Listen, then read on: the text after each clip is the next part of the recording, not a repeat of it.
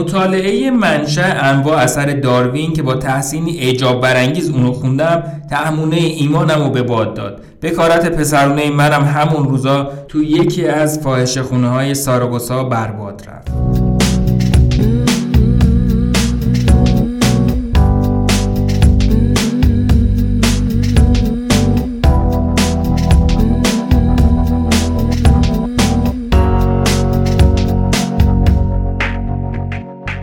سلام دوستان هنرمند لطفی هم با یکی از اپیزودهای line About Artists ای هاب در خدمتتونم. قسمت دوم اتوبیوگرافی لوئیس بونوئل رو در اواخر بهمن سال دو خواهیم داشت.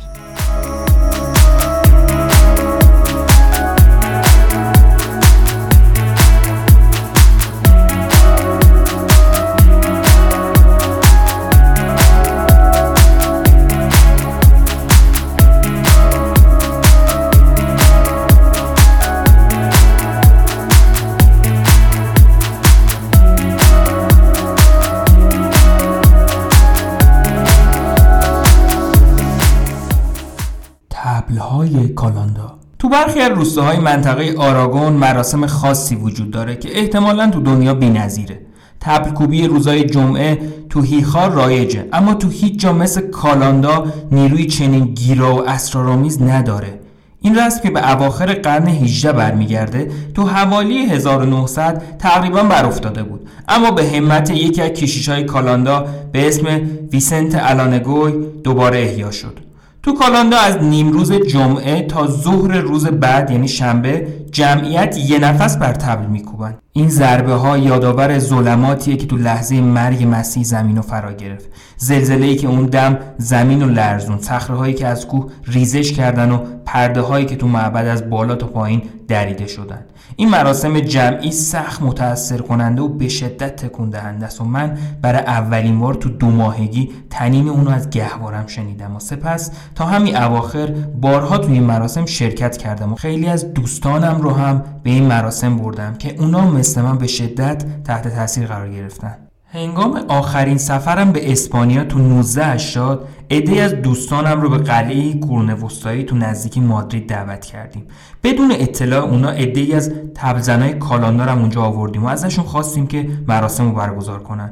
تو میون مهمونا عده از دوستان نزدیکم مثل خولیو الخاندرو و فرناندو ری و خوزه لوئیس باروس حضور داشتن که همگی گفتن بدون دلیل خاصی عمیقا متاثر شدن. حتی پنج نفر از حاضرها اعتراف کردند که خلال مراسم گریه کردند من از سرچشمه این هیجان که گاهی به تاثیر موسیقی شبیه خبر ندارم.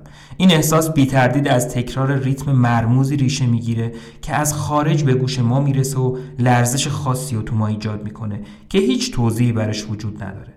پسرم ژان لویی فیلم کوتاه به نام تبلای کالاندا ساخته. و خود منم تو بعضی فیلم ها مثل عصر طلایی و ناسارین به این تبلای شگرف و فراموش نشدنی اشاره کردم. تو زمان کودکی روی هم بیش از 200 300 نفر تو این مراسم شرکت نمی‌کردن اما امروزه بالای هزار نفر تو این مراسم بر تبل میکوبن 600 700 نفری تبل دارن و بقیه تنبک. ظهر روز جمعه همه جمعیت تو میدون اصلی قصبه روبروی کلیسا جمع میشن و در حالی که تبلای خودشونو به شونه آویختن در سکوت مطلق انتظار می‌کشن. اگر از جایی صدای نابهنگامی بلنشه همه خاموش می‌کنن. سر ظهر با اولین بانگ ناقوس کلیسا صدای نیرومند چون قررش رد تو سراسر آبادی میپیچه. همه همزمان بر تبل میکوبند. شوری عجیب که به زودی به نوعی خلصه میانجامه نوازندگان رو فرا می‌گیره. جمعیت دو ساعت تموم یه نفس بر تبل میکوبن بعد دسته به راه میفتن که به اونا میگن ال پرگون. پرگون در واقع نوعی تبل پیشقراول یا جارچی دست است. دست میدون رو ترک می‌کنه قصبه رو دور می‌زنه. شرکت کننده ها به قدری زیادن که هنوز آخر دست میدون رو ترک نکرده سر دسته از طرف دیگه وارد میدون میشه. به همراه دسته چند شبیه هم را میفتن چند سرباز رومی با ریشای مصنوعی که به اونا پوتوستونس میگن. واژه‌ای که تنین ریتم تبلا رو تداعی می‌کنه. چند قراول و یه فرمانده رومی و بالاخره شبیهی با سازوبرگ قرون وسطایی که به اون لونخینوس میگن و وظیفه داره از جسد مسیح در برابر حمله کافرا دفاع کنه. اون تو لحظه معینی با فرمانده رومی جنگ می‌کنه و همه جمعیت تبال دور اونو حلقه می‌زنن. فرمانده رومی به علامت مرگ تو خودش فرو میشکن و لومخینوس مقبری که باید ازش نگهبانی کنه رو بلند می‌کنه. مجسمه که زیر محفظه شیشه‌ای قرار گرفته نماینده عیسی مسیحه. طی همین مراسم ظاهرا از روی مصیبت نامه‌ای که چندین بار عبارت یهودیای نکبت توش تکرار شده دعا می‌خونن. البته این عبارت بعدها به دستور پاپ ژان 23 حذف شد. ساعت پنج تمام تدارکات مراسم تکمیل شده. تو این ساعت جمعیت لختی سکوت می‌کنن و بعد از نو تبلا رو به صدا در میارن. تا ظهر روز بعد یه نفس بر تبلا میکوبن. تبلا رو با پنج یا شیش ریتم گوناگون میکوبن که من هنوز اونا رو به خاطر دارم. وقتی دو گروه تبال با دو ریتم مختلف تو گوشه ای با هم برخورد می‌کنن روبروی هم وامیستن و اون موقع یه مسابقه واقعی بین ریتم آغاز میشه که گاهی از یه ساعت هم تجاوز می‌کنه تا اینکه سرانجام گروه ضعیفتر وا میده و از ریتم قویتر پیروی می‌کنه. این تبل کوبی که پدیده شگرف نیرومند و جاودانیه بر ناخداگاه جمعی ما نفوذ می‌کنه و زمین و زیر پامون به لرزه در میاره. تو طول شب طبیعت خودشو به ریتم تبلا میسپره. لرزش دیوارا رو میشه با دست احساس کرد. اگه کسی با ریتمی معین به خواب بره با تغییر اون ریتم از خواب بیدار خواهد شد. تو پایان شب پوسته تبلا با لکه های خون پوشیده میشه. دستا از شدت ضربه ها زخمی و خونی میشن. حتی دستای زبر و زمخت زارا. صبح شنبه عده از زائرا برای ذکرگویی به طرف کوه تسلیب که تپه‌ای با جاده صلیبگون تو نزدیکی قصبه راه میافتند. اما بقیه همچنان به تبلکوبی ادامه میدن تو ساعت هفت کلیه زائرا تو دسته ای که دلنتیرو خونده میشه گرد میان. سر ظهر با اولین بانگ ناقوس کلیسا همه چیز به مدت یه سال خاموش میشه. اما بعد از مدتی وقتی مردم زندگی عادی خودشون از سر گرفتن بازم برخی از اهالی کالاندا با لحنی مسهور و بهت زده از جادوی تبلای خاموشی گرفته یاد می‌کنن.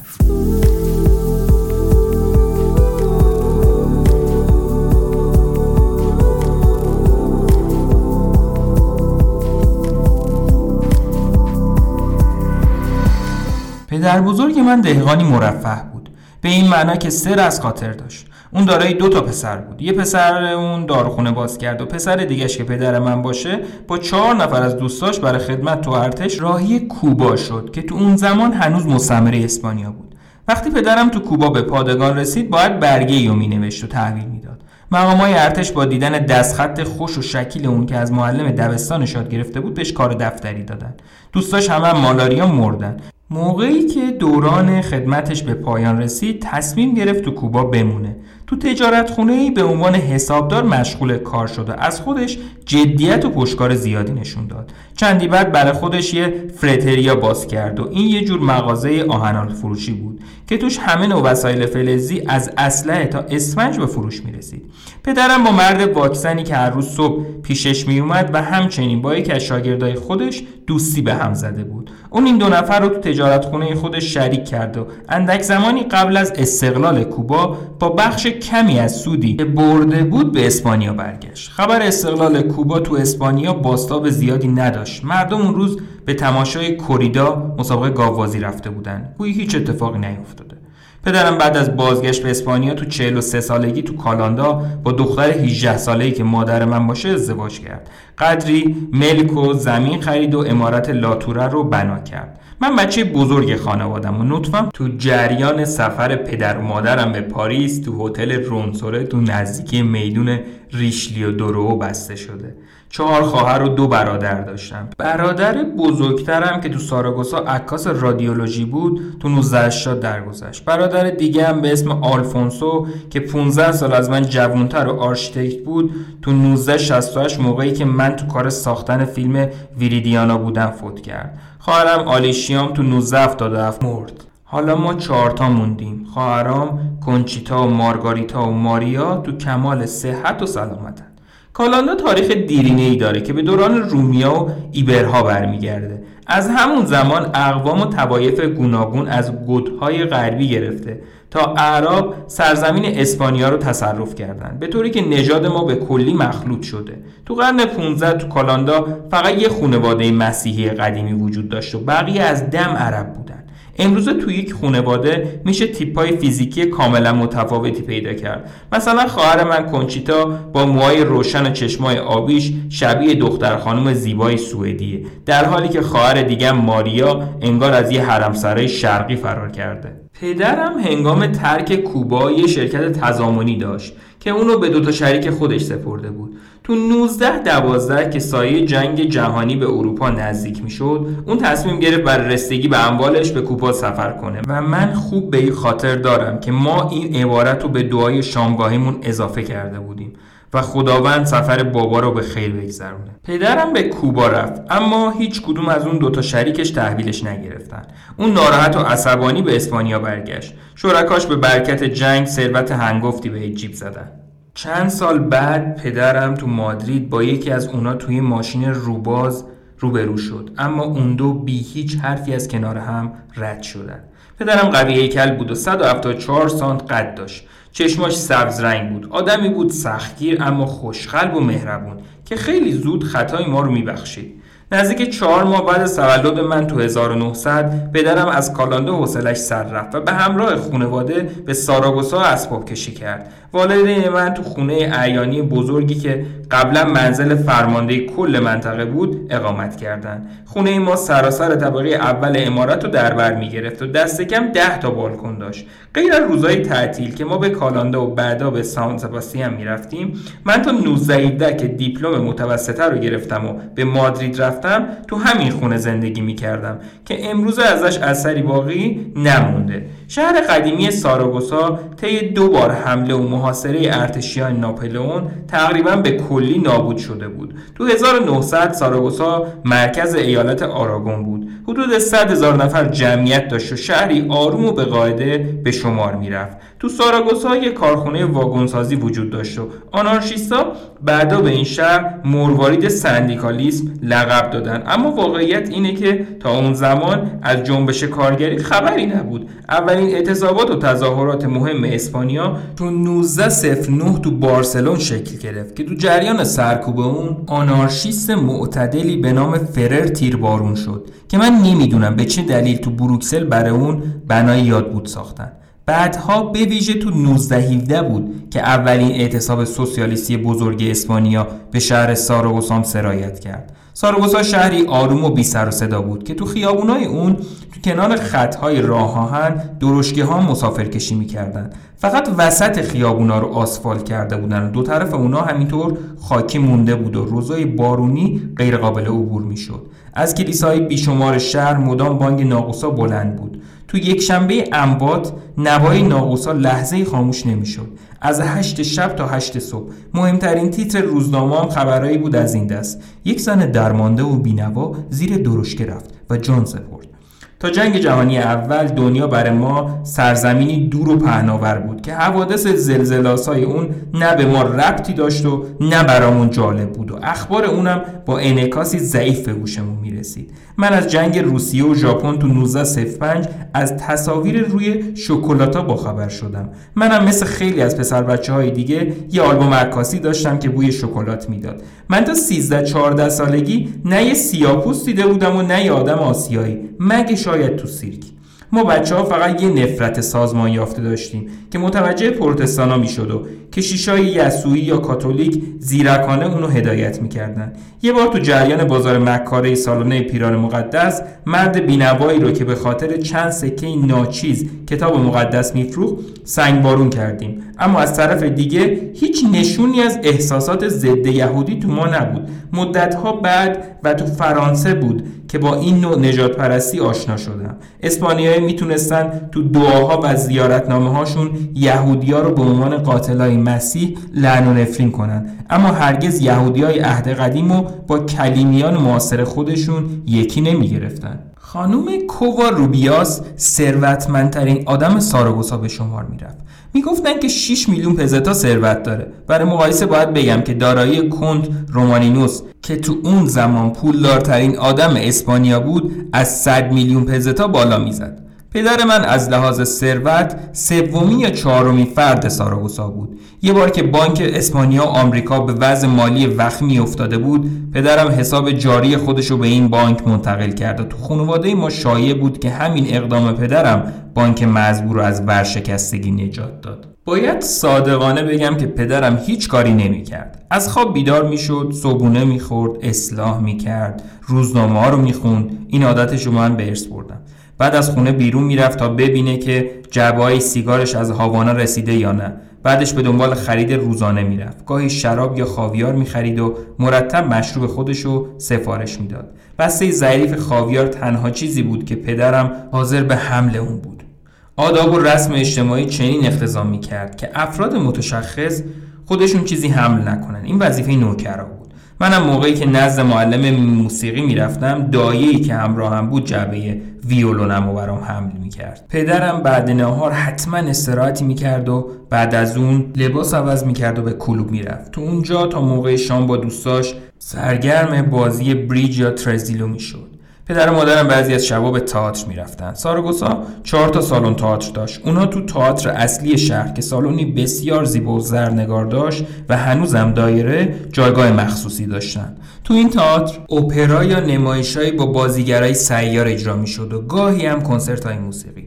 سالن نمایش دیگه ای به نام پینیاتلی وجود داشت که به همون اندازه پرزرق و برق بود و امروز دیگه اثری ازش نیست. سالن پاریسینام بود که سطح پایین تری داشت و تون اپرت نمایش می‌دادن و بالاخره یه سیرک هم داشتیم که تون تئاتر هم اجرا می‌کردن و اغلب منو به اون میبردن.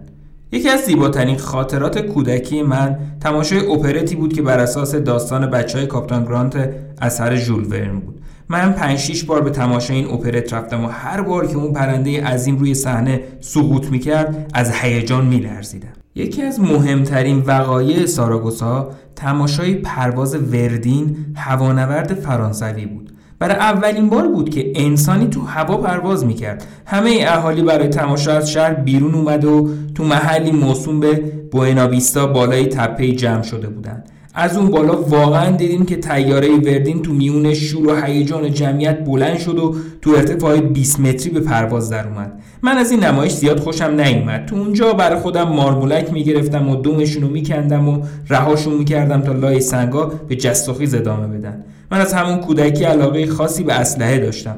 تازه 14 ساله بودم که تپانچه براونینگ کوچیکی برای خودم تهیه کردم و همیشه اونو همراه داشتم. البته پنهونی.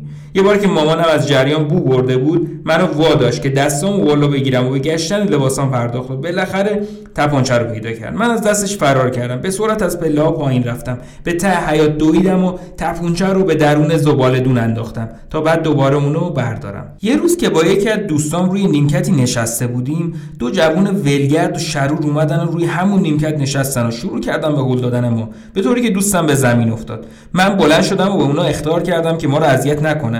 یکی از اونا چماقی کشید بیرون که هنوز خونین بود و ما رو باش تهدید کرد. یه چنین چماقایی تو پایان مراسم گاوبازی کار راحتی بود. منم تو روز روشن تپانچم و در آوردم و طرفشون گرفتم. اونا فوری جا زدن و راشون کشیدن و رفتن. مدتی بعد اونا رو دیدم و عذرخواهی کردم. خشم من هیچ وقت دوام زیادی نداشته. چند بار تونستم تفنگ بزرگ پدرم و دزدکی بردارم و واسه تمرین تیراندازی به صحرا ببرم.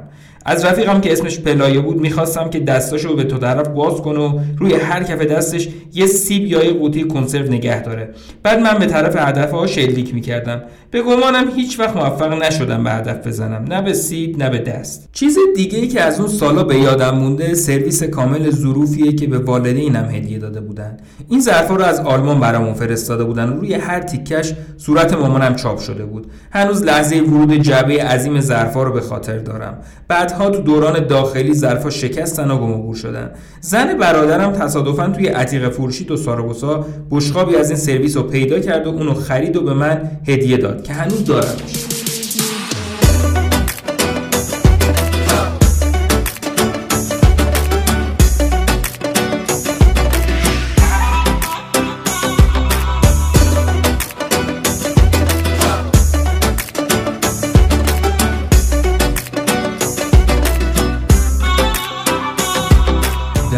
مدرسه یسوعی ها تحصیلات همون نزد مربیای کرازونیستاس که تو فرانسه به اونا برادران قلب مقدس میگن شروع کردم بیشترشون فرانسوی بودن و تو میون اعیان و اشراف اعتباری بیش از لازاریستا داشتن. از اونا هم سواد یاد گرفتم و هم زبان فرانسوی.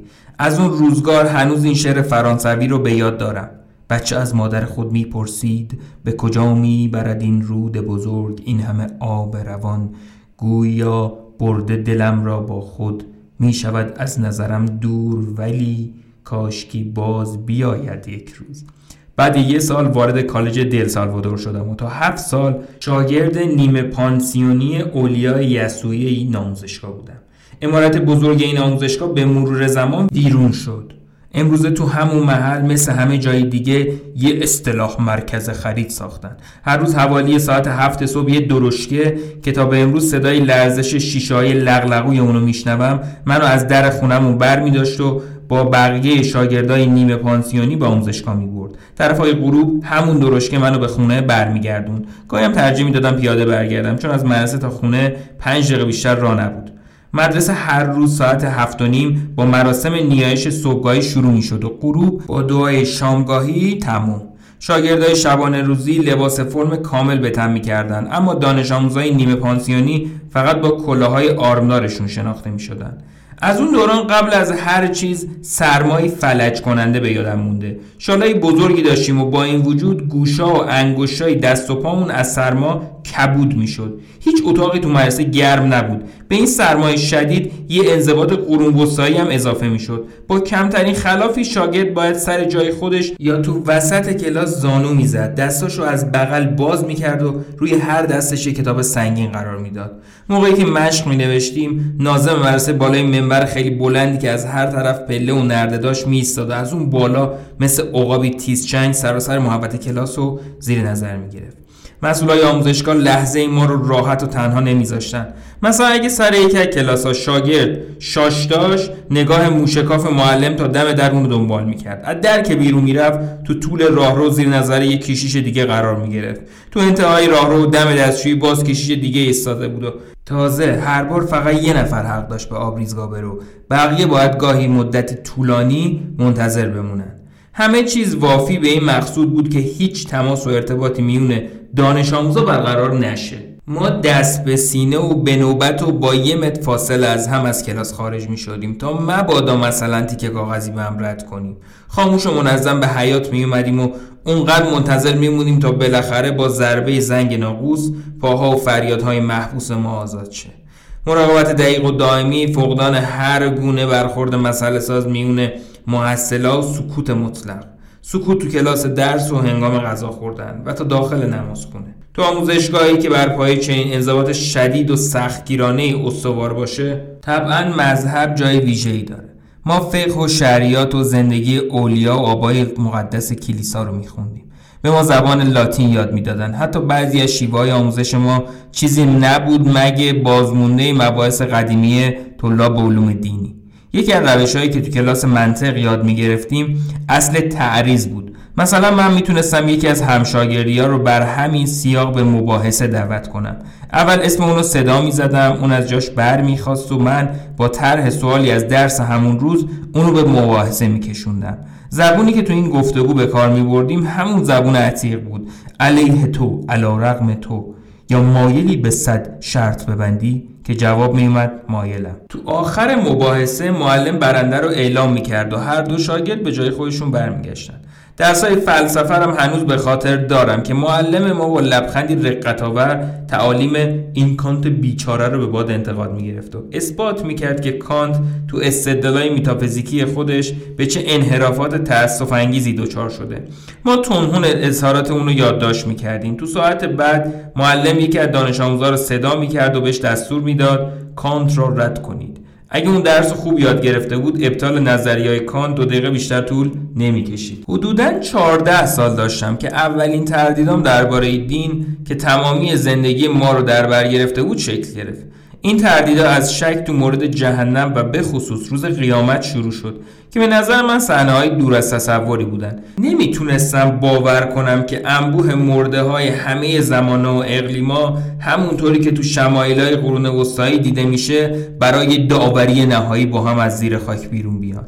چنین چیزی به نظرم نامعقول و غیر منطقی می اومد از خودم میپرسیدم پس این میلیاردها میلیارد جسد کجان؟ و تازه اگه روز قیامتی تو کار هست پس داوری قطعی و الزامی اون فرشتهایی که همون شب اول قبر به سراغ آدم میان و به نامه اعمالش رسیدگی می‌کنن دیگه چه نقشی دارن؟ البته می‌دونیم که امروزه خیلی از کشیشا دیگه به شیطون جهنم و روز قیامت اعتقاد ندارن و این تردیدهای دوران مرسه من می‌تونه برای اونا خیلی جالب باشه. اما با وجود این سختگیری و سکوت و سرمای طاقت فرسا من از آموزشگاه دل سالوادور خاطرات خوشی دارم. تو این مدرسه هیچ وقت کوچکترین ماجرای جنسی که سر و صدا به پا کنه پیش نیامد نه بین خود شاگردا و نه بین اونا و آموزگارا. من با اینکه دانش آموز نسبتا درس خونی بودم اما تو ردیف بی‌انضباط‌ترین و شرورترین دانش آموزا قرار داشتم. تو سال آخر تحصیل بیشتر ساعت تفریح و به عنوان تنبیه تو گوشه حیات گذروندم. من یه بار هم تو 13 سالگی رسوایی به پا کردم. یکی از اون سهشنبه های مقدس بود و قصد داشتم فردای اون روز به کالاندا برم و با تمام قوت تبل بزنم. صبح زود پیاده از خونه راه افتادم و نیم ساعتی زودتر از نیایش صبحگاهی به مدرسه رسیدم. دم مدرسه به دو تا از همشاگردی ها برخورد کردم. روبروی مدرسه ما کنار میدون چرخ سواری میکده بدنامی وجود داشت. دوستای نابوبم منو به میکده کشوندن و اونجا بسپسم کردن که یه شیشه آگواردینته بخرم که عرق ارزون و مردفکنی بود که به اون مرگ موش می‌گفتن. تو کنار نهر کوچیکی که پشت میکده جاری بود اون دوتا ناکس منو به نوشیدن تحریک کردن. همه می‌دونستن که من آدم کله خریم. خلاصه شیشه رو بالا بردم و تا خرخره سر کشیدم. در حالی که دو تا رفیقم فقط با احتیاط لبی تر کردن. ناگهان دنیا دور سرم به چرخش در اومد و تعادلم از دست دادم. دو تا رفیق شفیقم منو به داخل نمازخونه مدرسه بردن و اونجا در برابر محراب زانو زدم. هنگام اجرای اولین بخش نیایش منم مثل بقیه با چشمای بسته زانو زده بودم. اما بعد موقع تلاوت انجیل که جمعیت باید سر پا بیستن زور زدم که بلند شم. اما یه دفعه حالم به هم خورد و دل و رودم به هم پیچید و هرچی خورده بودم روی سنگفرش اون مکان مقدس بالا بردم تو چنین روز مبارکی بود که با دوستم مانتکون آشنا شدم. منو اول به بهداری آموزشگاه بردن و از اونجا به خونه رسوندن. صحبت از این بود که از مدرسه اخراجم کنن. پدرم که سخت ناراحت شده بود قصد داشت که از رفتنم به کالاندا جلوگیری کنه. اما بالاخره دلش نیومد چنین بلایی سرم بیاره. یه بار 15 ساله که بودم قرار بود برای گذراندن امتحانای نهایی به انیستوتو که یه دبیرستان دولتی و غیر مذهبی بود برم. تو اونجا نمی‌دونم چی پیش اومد که یکی از ممتحنا منو با اردنگی محکمی از جلسه بیرون انداخت و دلغک مسخره خطابم کرد. از من انفرادی و دور از بقیه امتحان گرفتن. همون شب تو خونه به مادرم خبر دادن که یسوعی من از مدرسه بیرون کردن. مادرم نزد مدیر مدرسه رفت و اون رضایت داد که از گناه من بگذره. چون تو درس تاریخ جهانی شاگرد اول شده بودم. اما من از رفتن به این مدرسه سر باز زدم. من تو همون انستیتوتو اسم نویسی کردن که دو سال تا گرفتن دیپلم تو اونجا درس خوندم. هر دانش آموزی حق داشت که برای همه درسا یا این دبیرستان دولتی و یا یکی از مدارس دینی رو انتخاب کنه. تو این دو سال آخر یکی از دانش آموزای رشته حقوق منو با مجموعه از کتابای نسبتا ارزون آشنا کرد که آثار فلسفی، تاریخی و ادبی رو در بر می‌گرفت. کتابایی که تو کالج دل سالوادور هیچ اسمی از اونا نشنیده بودم.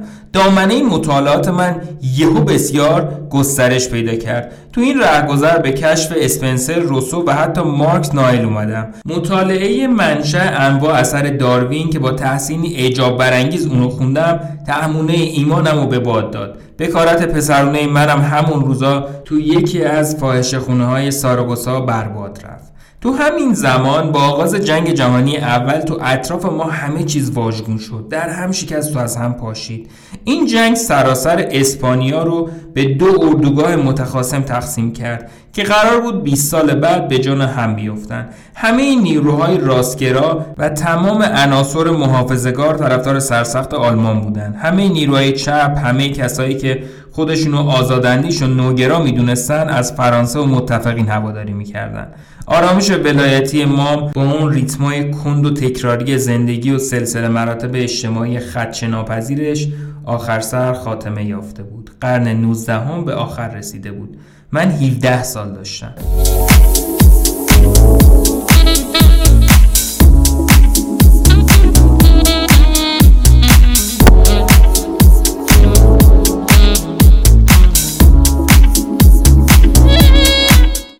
که گوش کردین حتما در مورد بونوئل که کم بازخورد گرفتن بازخورد بدین ببینیم که گوشت میشه به تنتون یا نه. subscribe نه like نه. و تا درودی به درود دیگر.